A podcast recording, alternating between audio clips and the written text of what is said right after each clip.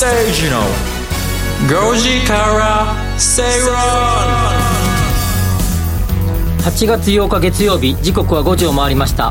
こんにちは吉崎誠二です。こんにちはアシスタントの内田まさみです。今週も始まりました。始まりましたね。はい見ました？週末。昨日の夜。そうですそうです。僕は月曜日はね朝早くからラジオ日経にいるんですよ。はい。そのためえー朝6時過ぎに起きるんですが、そうですね。えー早く寝なきゃ寝なきゃと思いながらも、うん。寝た寝た時間は夜中の2時ぐらいでした。いやーそうなりますよね、全米女子オープン。全英ですね。あ全英女子オープン。えーはい。いまたもや渋野選手が。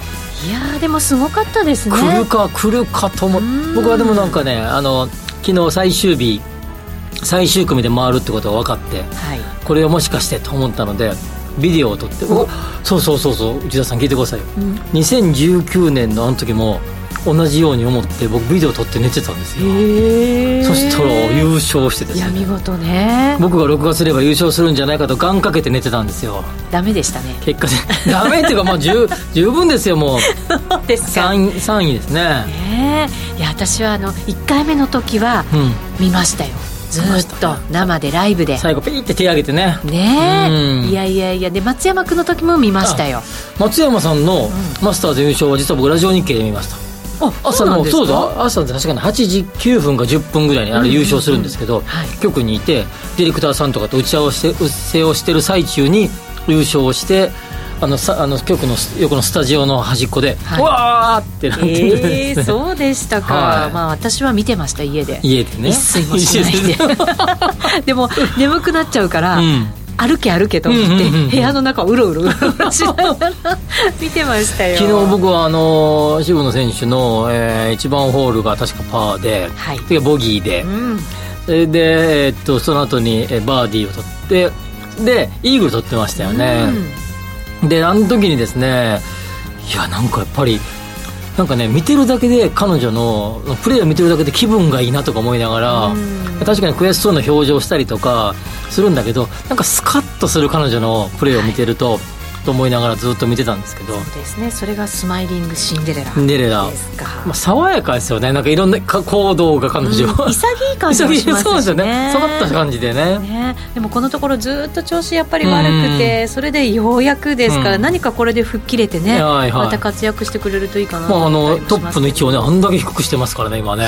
あんなの振ったら左行きません？そうですよね。なんかねはたく見たら雰囲気ですよね。うん。ねだからまあね大変だったんでしょうけど、やっぱり。い距離飛んでましたよ。昨日300ぐらい飛んでたんですよ。やいやいやすごいですね、まあ人が硬かったのもあるんでしょうけど、うん。あれがやっぱりあのスイング解除した効果そうそう効なんですかね。果ですねそうですね。ね。下半身がものすごく入っ入った落ち方ですよねやっぱりね私もちょっと鍛えようかなと。下半身をね、はい、オープニングゴルフの話だけというですね。どうなんですかとは、ねゴルフ番組じゃないんですよ決して。はい、ラジオ日経の5時から正論っていう番組です。そうなんです、はい。そうなんです。あの月曜日と火曜日と水曜日と3日間やってて、ね、やってますから、はい、月曜日はゴルフの会じゃないですよっていそうそうそう違います違います、はい。月曜日は吉崎さんが景気経済動向を中心に解説いただく曜日となっております投資力ぐっと皆さん聞いてあげていただければなと思います。そしてそして聞きながらつぶやいていただけるといいなと思います。えっ、とハッシュタグご時世 GOJISEI つけてつぶやいてください。番組内で取り上げていこうかと思いそうまですす。僕、はい。そういえばよかった。思い出した。火曜日水曜日って、あのね新型コロナウイルスの感染症対策で、はい。スタジオ入る人を減らそうっていうことで。そうですねリモートでね。リモートで僕は出てたんで、ねなんか久々になんか今ご時世でこの局で喋ってるなと今ふと思いましたので、うんね。えーもう冒頭から全力を挙げてはい。進めていこうかなと思います。全力を上げて、はい。はい。ギアマックスで。ギアマックスで。はい、進めていきたいと思います。この番組はロボットホームワオフード各社の提供でお送りします。吉崎誠二の5時から正論。さてラジオ日経では吉崎誠二の5時から正論をお送りしています。この時間は経済マーケットニュースをフラッシュでお届けしましょう。まず最初のニュースです。東京都は3日検討中の新築建物への太陽光パネル設置義務化について延べ床面積2000平方メートル以上の大規模建物では棟ごとに建築面積の5%を目安に設備、えー、発電設備の設置を求める方針を示したということです。あれ先週でしたっけね？あのゼブの話とかはい、したと思いますけどまあ、脱炭素、カーボンニュートラルのの推進の流れの中で、まあ、東京都、まあ、結構小池知事がね、まあ、あのどんないきさつっていうか分かんないけど、まあ、意外とこうおっていうぐらいの感じでえーとまあ、義務化ですからね、うん、積極的ですよね、はい、なんか補助金を出すとかっていうのはこれまであったと思うんですけど、はい、義務ですからね。そうですよね。あの車もそのほらあのガソリン車の販売できるのって、うん、新車で販売できるの結構ね東京都厳しく設置しましたもんね、ねはい、あれ新車であれですけ？どガソリン車は32年までか。2032年の分までですかね。そのぐらいだったような気がしますね、でこれでも鳥になった気持ちになっていただいて。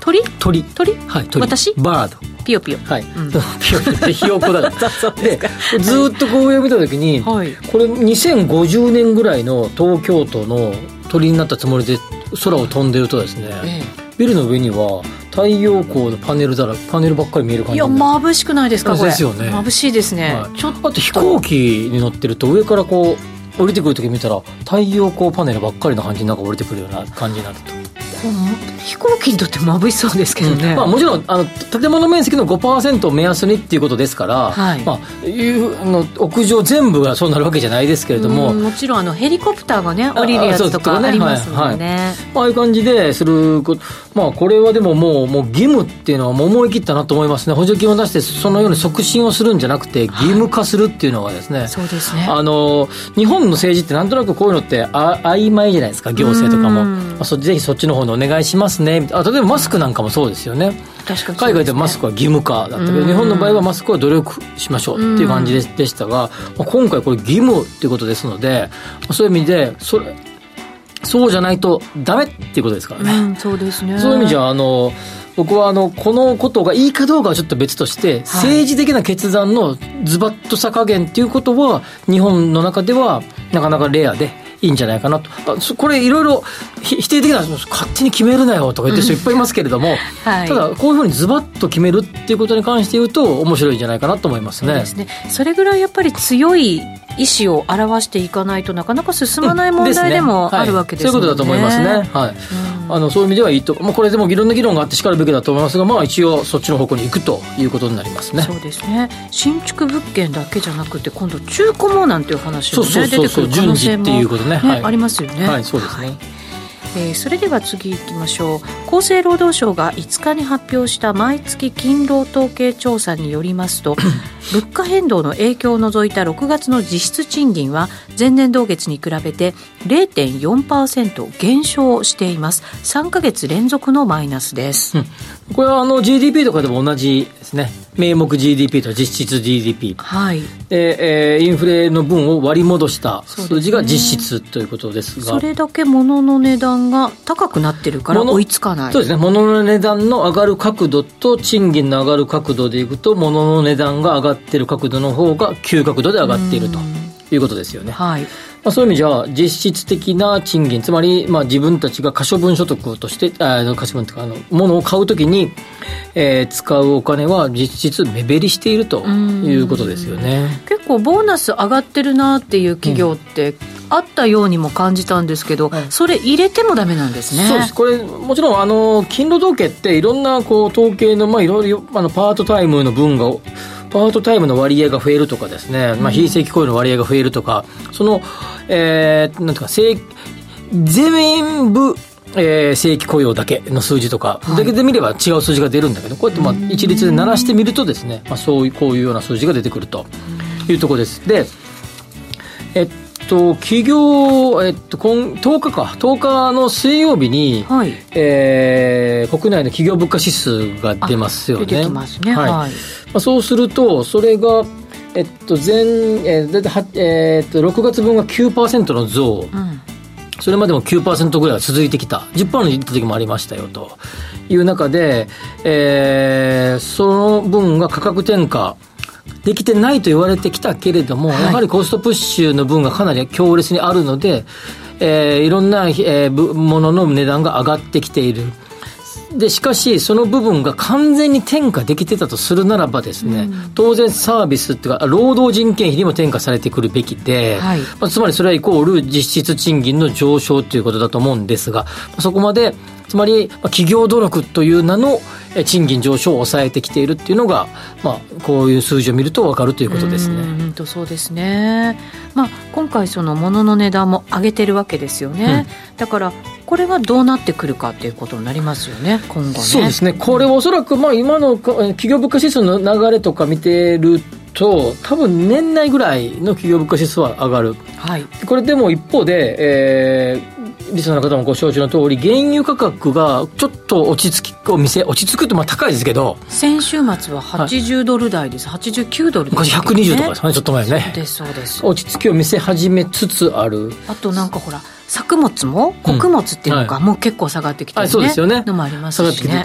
とか、まあ、為替相場見ててもなんかここで140とか50いくかもねとか言っていたけど、まあなさそうだ。そうですね。とか考えるとまあ年内、うん。年明けるとそれほどの CPI のプラスが出るような雰囲気はなさそう。まあ少なくとも年、もしくは年度の単位ぐらいかなというようなふうに僕は見てます。そうですね。これ、ただ、物価というか、まあ、この物の値段は上げてきましたよね、企業ね、うん、それ、下げるってことはしないでしょうね、それはしない、それはない。でしょうね、それはないと思います、ね、それがだから利益になるんであれば、まあ、そのまままた賃金にっていうふうになって、当たり前な感じがしますけどね。ねそうそうこの間、うん、あのポテトチップス、トマトスーパーで見てたら、はい、あの袋がちっちゃくなってたね。あのなりましたよ。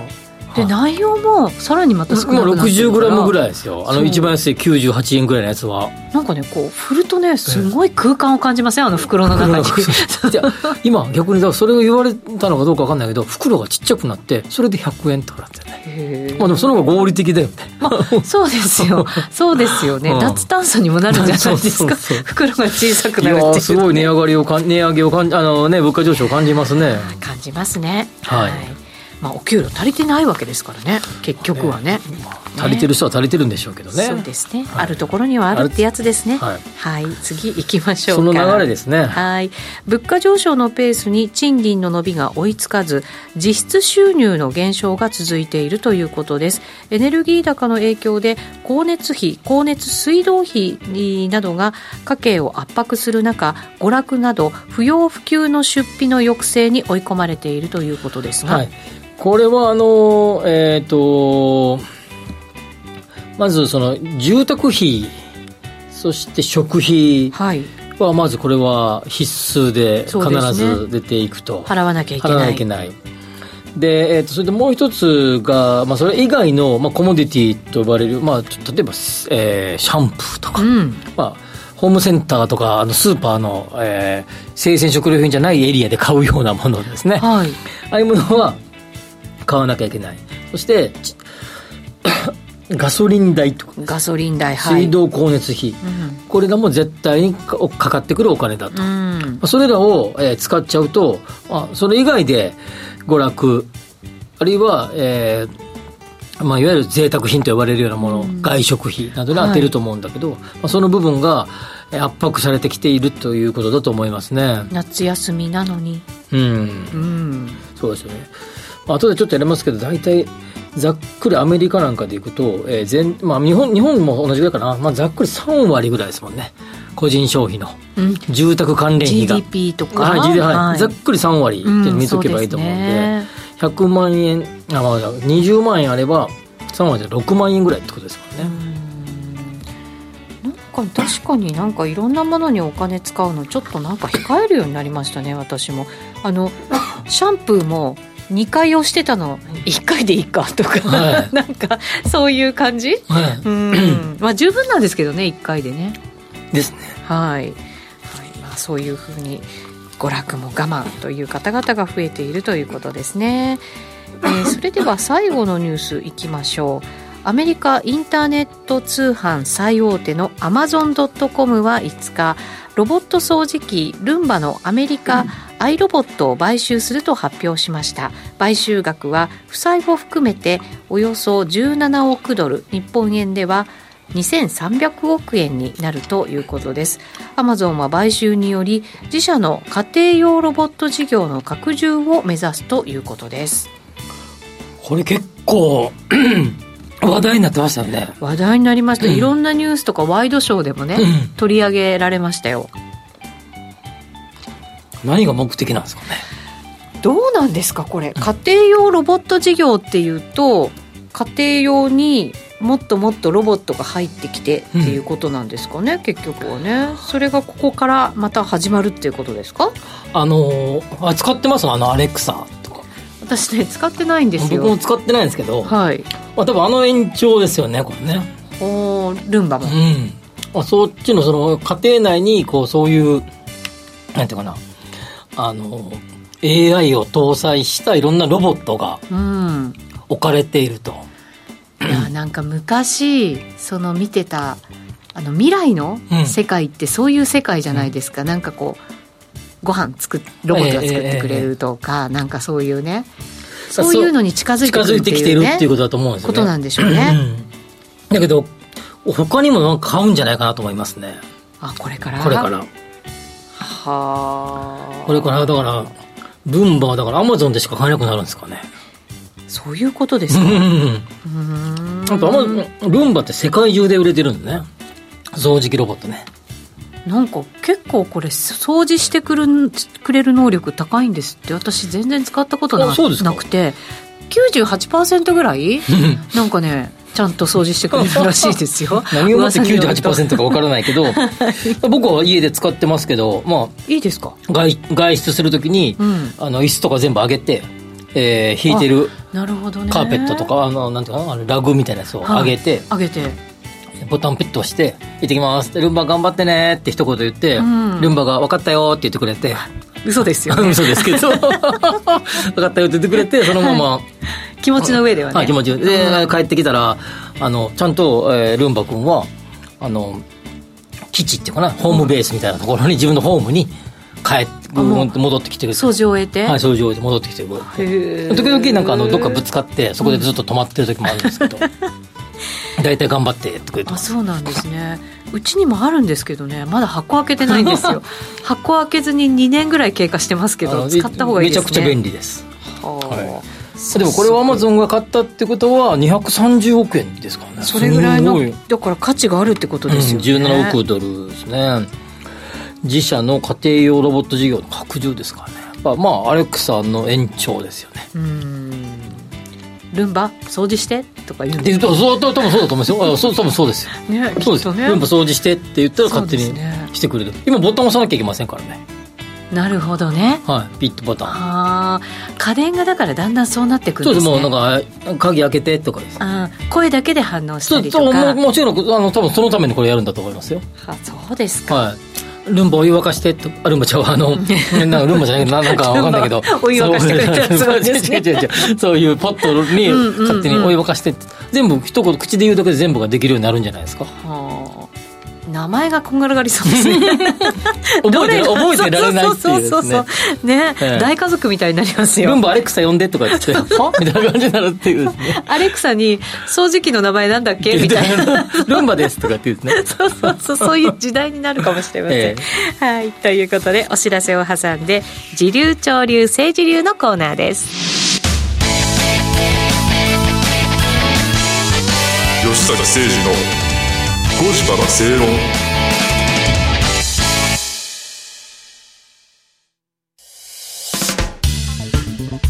お聞きの放送はラジオ日経です。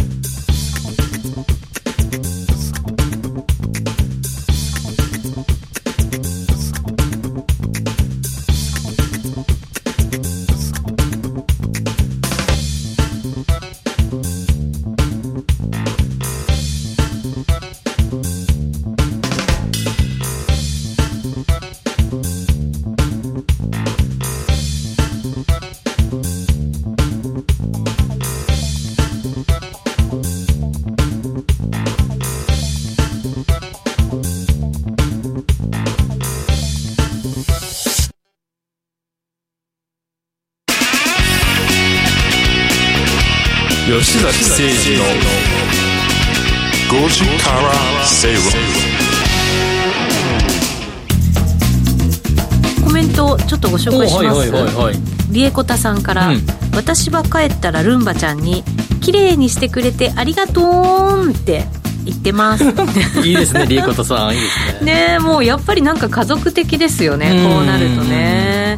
えっ、と最初期型？一番初期のやつかな、うん。型のルンバは猫が上に乗っかって遊んでいたら中国語なのか朝鮮語なのかあーよくわからない言葉を喋って適当な動きを勝手にするようになって捨てました。てんてんてんてんあーそうなんです。ね高見さんからのご意見ですね。へえこんなことがあるんですね。えー構造さんから、うん。ルンバの買収でアマゾンがさまざまな間取りデータまで取得できるという論をどこかで。おなるほどえね、ー、家の中の、はね、はいまあ、そうね。あらやだ丸見えじゃないですか、家が。家が。家がそうするとどれぐらいのものがどれどういうような商標されてるかが分かるとういうことですん。ね全てがアマゾンにつかまれてしまう、うん。牛心さんも、うん。アマゾンのアイロボット買収は単純に自動配送事業のためだと予想していますがときまうしまあそれも、まあ、それも一理あるでしょうね。ううんんリエコタさんさっきポテトチップス買ってきました。もう小さくなった袋に慣れました。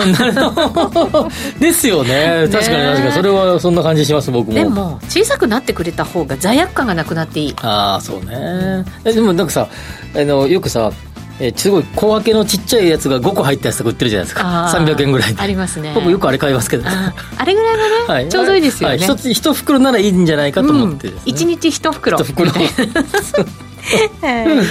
さあ時流潮流政治流のコーナー行きましょう、月曜日は吉崎さんが経済景気マーケットのポイントとなるニュースをピックアップし解説していきます。今日は？今日はねちょっと新しい試みですが今週と今週っていうのは This Week はい。今週ね。この秋の今週。はい。あそうかそうか、はい。それも今週ですね。の、えー、といろんな トピックスというか動きみたいなはい。ちょっとお話をしようかなと思います、うん今週はえっ、とね今週は週ね。週ね。This Week This week ですね、はい。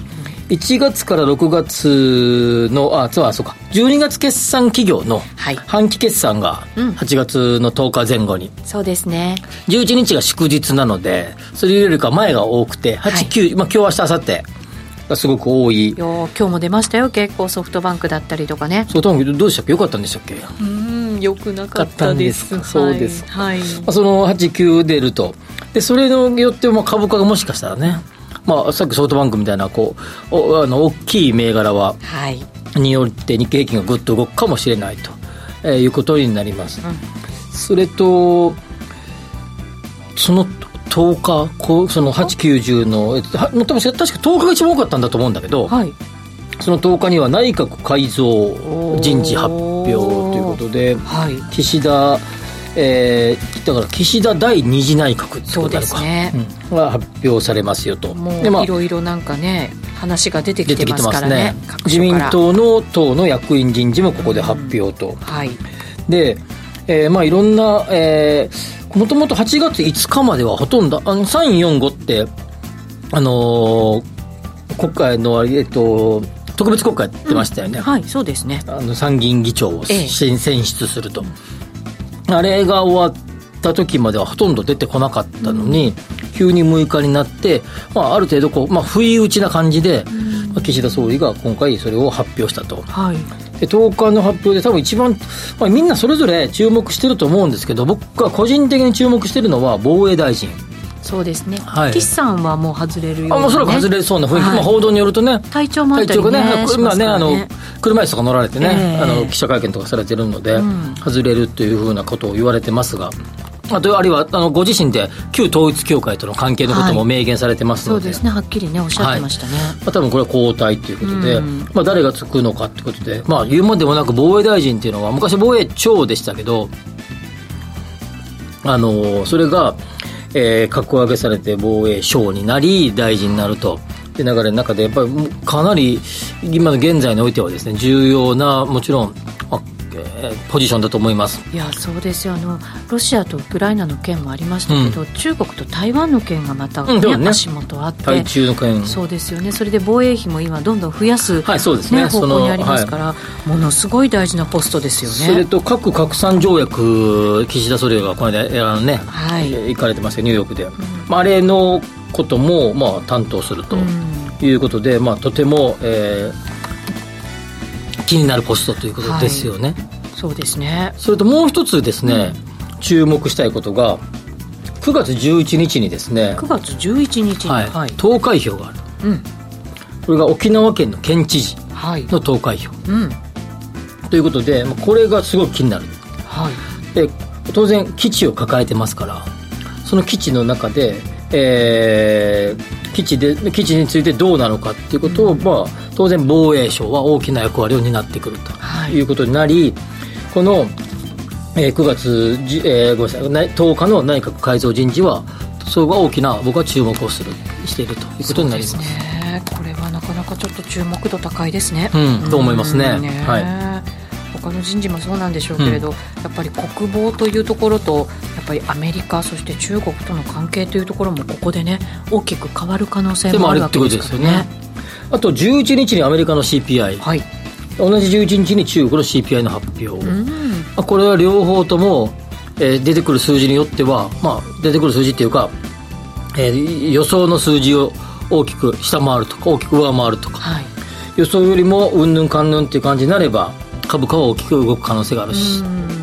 為替の関係も影響が出てくることは可能性高いとですね。あの雇用統計がすごくねいい数字だったそうですよね。はい予想以上に良かったですね。ね FRB がその9月の FOMC でも利上げ0.75やるんじゃないかっていうね、うんはい、そっちになってきましたよね雰囲気的にね。そうそうするとその大きな幅でがまだまだ続くのっていうことになりますよね、うん、はいそうですね。それとちなみに日本の CPI は15日。15日はい、はい、ですので、まあ、この辺りが、まあ、今週の注目のところそして秋はやっぱさっきの沖縄県知事で11日の投開票これはやっぱ大きなポイントになってくると思いますので、まあ、そういう意味でもですね今週来週今週なんかね目白押しですね、ね、重要指標の発表が。確かに、うん。これだけ物価がね注目されているような時に、うん、その物価の指標がドーンと出てくることもねぱりなかなか、ね、うん、そうですよね、はい、特に10日はあれなんじゃないですか。マスコミ大変なんじゃないですかね、何かこのことやってる最中に夜あのアメリカのいろんなそういうデータが発表されたりとかしてね。本当そうですね、うん、その前に多分なんか関係者からいろんな発言もまたねそうそうそう。出てきそうな感じがありますよね、ね、まあ、そこでなんかまたねちょっとしたあのあの大臣がうんちゃらかんちゃらみたいになったらもう大騒ぎになるっていうような感じで、うん、まあ、いろいろ今週はあのまあ、各、まあ、ラジオ日経を含めた各報道番組から目が離せないような1週間になるんじゃないかなと思いますね。そうですね、うん、11日の山の日から、うん、結構企業では夏休みに入るっていう企業が、ね、多いんですよね、はい、だから10日過ぎると次の、えーと、株式は12日。そうですね。ですから12日の日の、えー、東京証券取引所はどんな動きをしているか。か動きそう。動きそうすごく動くんじゃないですかね。状況次第によってはね。ですよね、はい、株だけじゃなくて為替もね、うん、また動く可能性がね、はい、ありますそんな気がしますね。はい。注意の必要な大変な1週間になりそうですね。はい、えー、それではお知らせの後深読み経済指標のコーナーです。吉崎誠二の5時から正論 Accurate location Time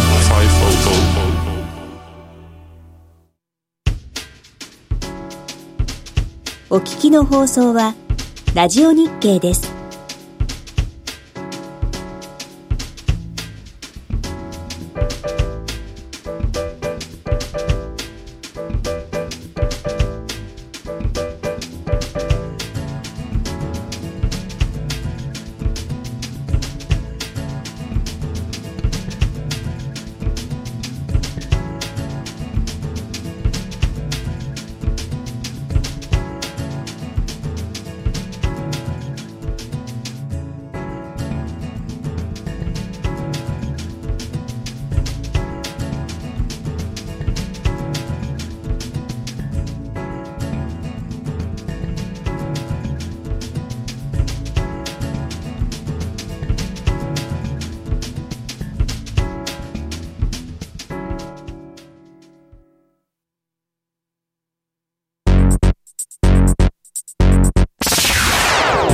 吉崎誠二の5時から正論。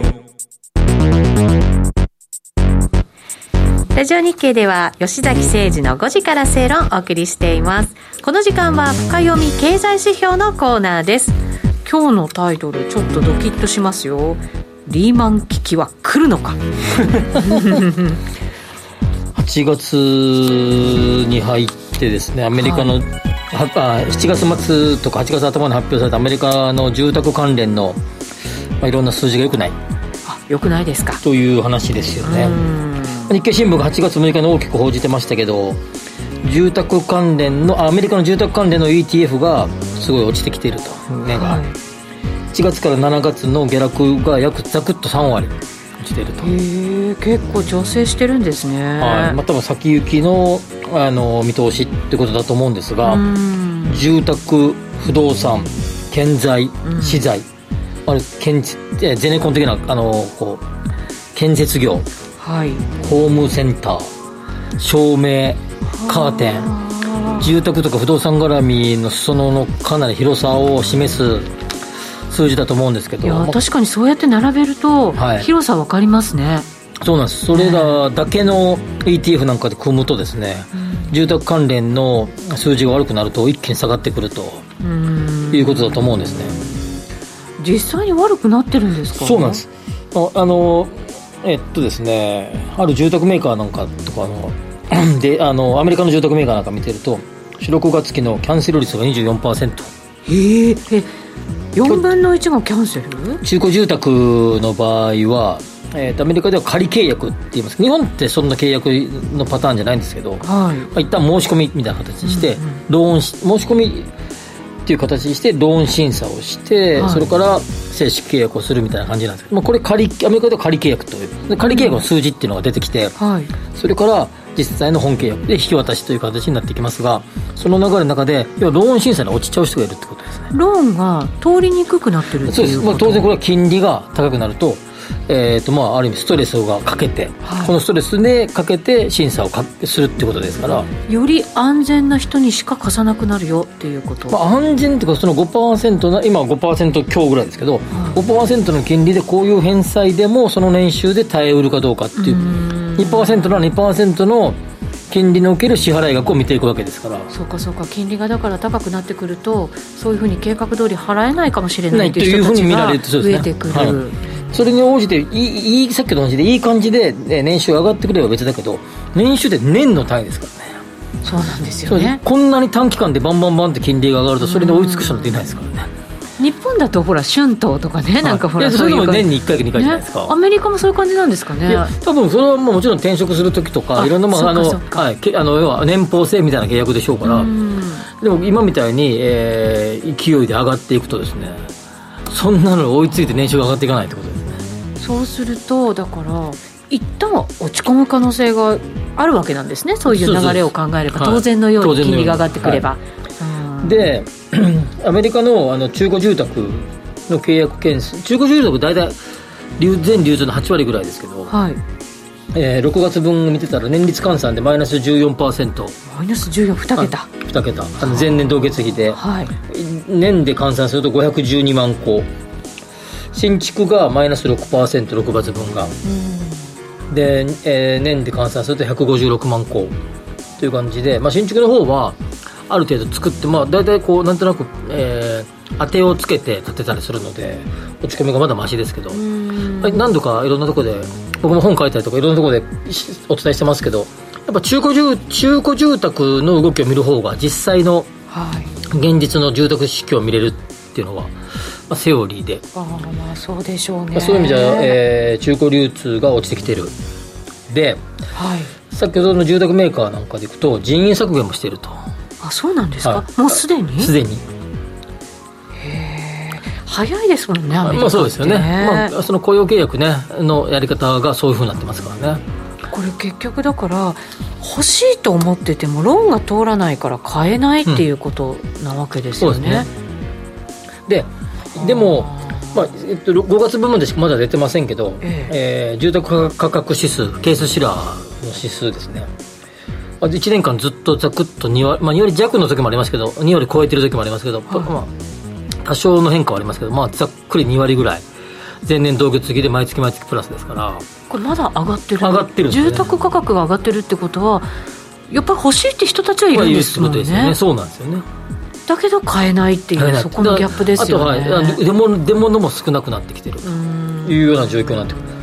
でこのパターンって過去のあのリーマンショックを引き起こしたサブプライム？サブプライム。サブプライムっていうかまあ住宅ローン担保証券か。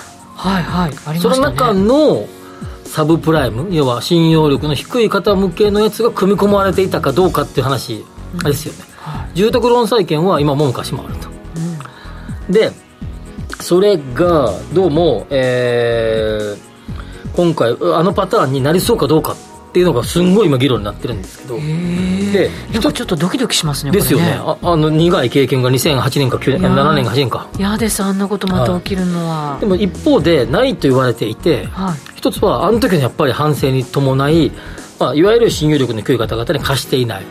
審審査は強化している。はい。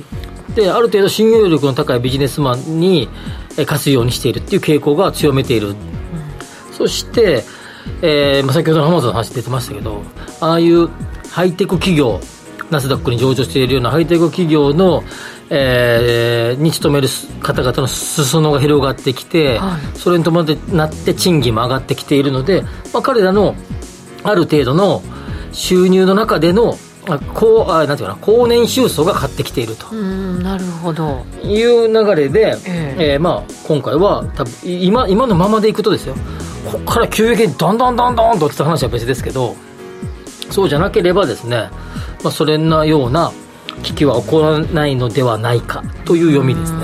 うん。国民側の環境が変わってきてるってことですよね、うん。お金を取り巻くね、はい。また仕事も取りはい、巻く、そうですね、ただまあ予断は許せませんが今のところそっちそういうような危機につながるような兆しはないということです先ほど喋りましたけど、住宅関連の費用はアメリカの CPI でざっくり3割3割と言われててますので、まあこれが大きく落ち込むとですね GDP はガクンと下がるとそうですね。いうことですね。しかもその FRB がどんどんその大きな幅で利上げをしていって、うん。景気の落ち込みが結構激しくなった場合っていうのは、アメリカ企業ってさっきも言ったように人員削減早いじゃないですか。そうねそうね。そうなった時にローン金利が払えなくなるよ、うん。ローンが払えなくなるよとか、うん。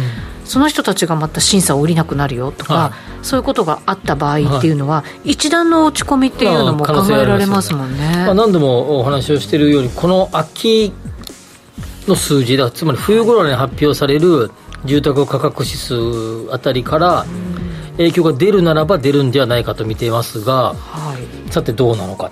たださっき内田さんちょっと言ってたの雇用統計意外と良かったじゃんっていう。そうなんですよ。そこね。れでも何日か前の日経にちょっとカウントとか集計の方法がどうのっての記事がありましたよね。ダブルになってるそうダブルになってそうそうそうそうそう。うんありますあります。なんかこういう数字とか見てたらそこまでめちゃめちゃいいかいみたいな感じはやっぱりあって。はい。ね。え なんかちょっと気になるなってあの記事はと思いましたね。うん、そうですよね。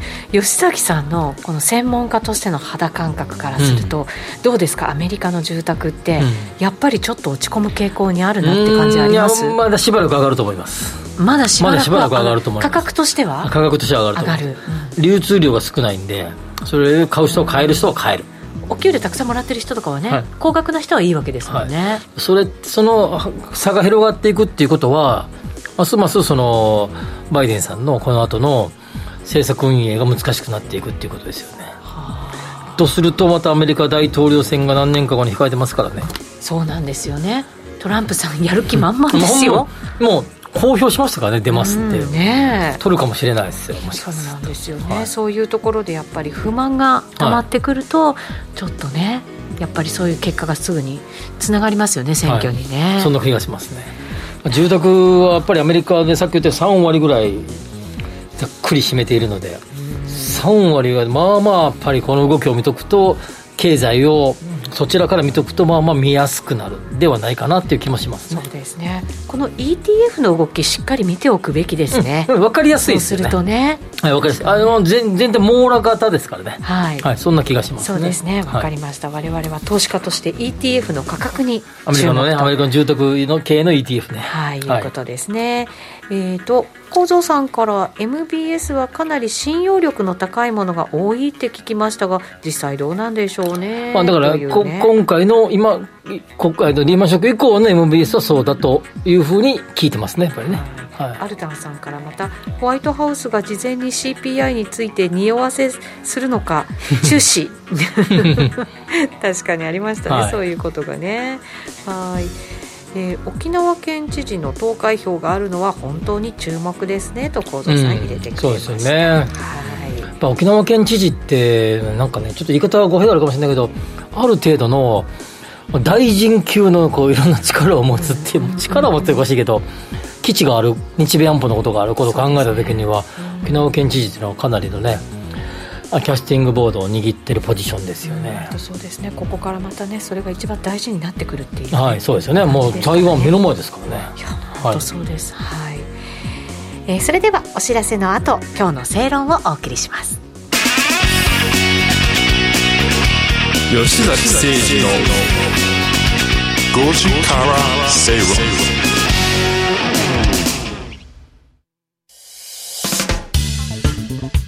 お聞きの放送はラジオ日経です。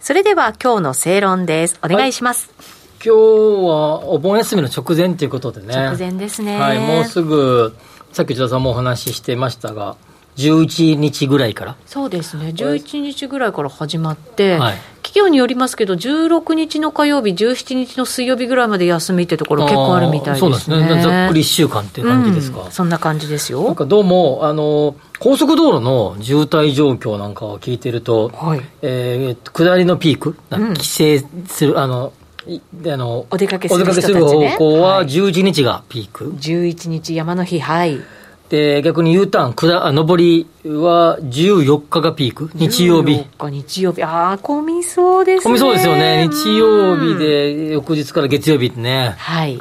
あ当たり前か。混みそうだなって。今年はどうも、あの、いろいろな、えー、メディアの報道なんか見てると、久しぶりに、丸々年ぶりに帰省するっていう方も多いようで。多いでしょうね、はい。うん、最近のコロナ、新規コロナの感染者数の増の一つに、あの、帰省する前に、一度 PCR 検査を受けて、はい、で、帰ろうかというふうに思っている方が、なられたりとか、はい、あの、されていると。いうことで、まあ、久しぶりに帰られる方も多い。で、いろいろ、えー、見てると3年ぶりに夏祭りが開催。されてます。ねうん、されてますよ。花火大会もね。3年ぶりに花火大会開催。とか、そういう3年ぶりにうんちゃらっていうのが結構増えてきた。うん、そして、久しぶりに帰省する方の中には多分3年ぶりに、えー、ご両親やあのおじいちゃんおばあちゃんと会う方々も多いと多いと思いますはいこの3年ぶりの再会、うん、そして3年ぶりにお墓参りに行く方々いや多いでしょうね。うん、うん、3年ぶりにご先祖様と対話する時間がはい。あるわけで、ようやくようやく来ることができました。うん。お墓のお掃除をして、はい。お花をお供えして、うん。なんかよくね、あの、えーこうワンカップみたいなね、こういうお酒置いたりとかして、おはぎとか置いてるとこありましたよね。まあそういうものを置いちゃんとあの、持って帰ってくださいって張り紙が貼ってあるんですよね。そうです よ。あのカラスとか来ちゃいます来ちゃうからねそうです、えーそういう、まあ、お盆っていう時は、まあ、これまでの、えーまあ、自分の生い立ちというか、親戚、あるいはせ、えー先祖の方々、あのま方々、生まれ育った近所の方々、そして、まあ、家族との時間、まあ、普段ゆっくりじっくり時間の取れない方々と過ごす時間が、こう、お盆だというように思いますね。そうですね。大事です。先祖の方々がをお参りすることで先祖がみんなをこうひとまとめにして集ま集めてくれるというような、えー感じで、えーそれに感謝する。はい。それとともに自らのルーツみたいなもの。自分はこうやって生まれ育った。こういう環境で育ったなと。こういう両親に育てられたんだなと。いういうようなことを味わうような時間じゃないかなというように思いますので、まあ、せせっかくのねお盆休みですので、まあのんびりゆっくりとですねはい。過ごしてみたいなと私も思いますし、リスナーの方々もぜひそんな時間を過ごしていただけたらなとはい。いうように思います。そうですね。はい。うん。私も実はちょっと一足先に先週末、実家に帰ってきました。はい。やっぱりね 3, 3年ぶりですよやっぱり3年ぶりね。会った母はね、なんかやっぱり一回りちっちゃくなったような気がしてね、やっぱりなんとなく切なくなりますよね。なるほどね。うん、だからやっぱりたびたびこれから帰っていきたいなとか帰ってこなきゃいけないなと思ったし、その母と甥っ子と3人であの突然にね花火大会が始まったんですよ。でそれをやっぱり家から眺めたりとかして、はなんかこうね久し本当に久しぶりでまた家族っていいなと思ったりもね、しました。なんかとってもいい時間でした。藤田さんがなんか今、しんみりとした顔されてますね。ちゃんとね抗原検査してから行あきました。そうですね。やっぱり同じパターン。ね、そうです、はい。年老いた母にね移したら困りますから。なはい、でも今年のね、あのーお盆の期間、来つつまり今週の後ろの方ですけど、はい。結構酷暑日とかですね。暑くなる。40度超えるところ結構増えるかもっていう予測が出てますのでぜひ皆様には熱中症には気をつけてね。お過ごしいただきたいなというふうに思いますね。でもね飛行機の予約なんかはやっぱり去年なんかに比べると結構4倍とかうん3倍とか4倍とかになってて、それでもまだコロナ前の4割ぐらいにしか戻らないんだあそうですよ。僕来週そのその翌その翌週ですね。お盆の週の翌週にはい。沖縄に出張に行きますけど、飛行機すんごい満帆で帰りの飛行機はもうキャンセル待ちしてますけどね、沖縄大人気ですからね。来週のこの時間は月曜日で終戦の日ですよね、そうだ。はい。平和を考える日でもありますので。本当そうですね、ははい。いこの夏本当にいろんなことを考える夏になりそうですね。はい、えーこの番組はロボットホームワオフード各社の提供でお送りしました。ここまでのお相手は吉崎誠二と内田まさみでした。明日も夕方5時にラジオ日経でお会いしましょう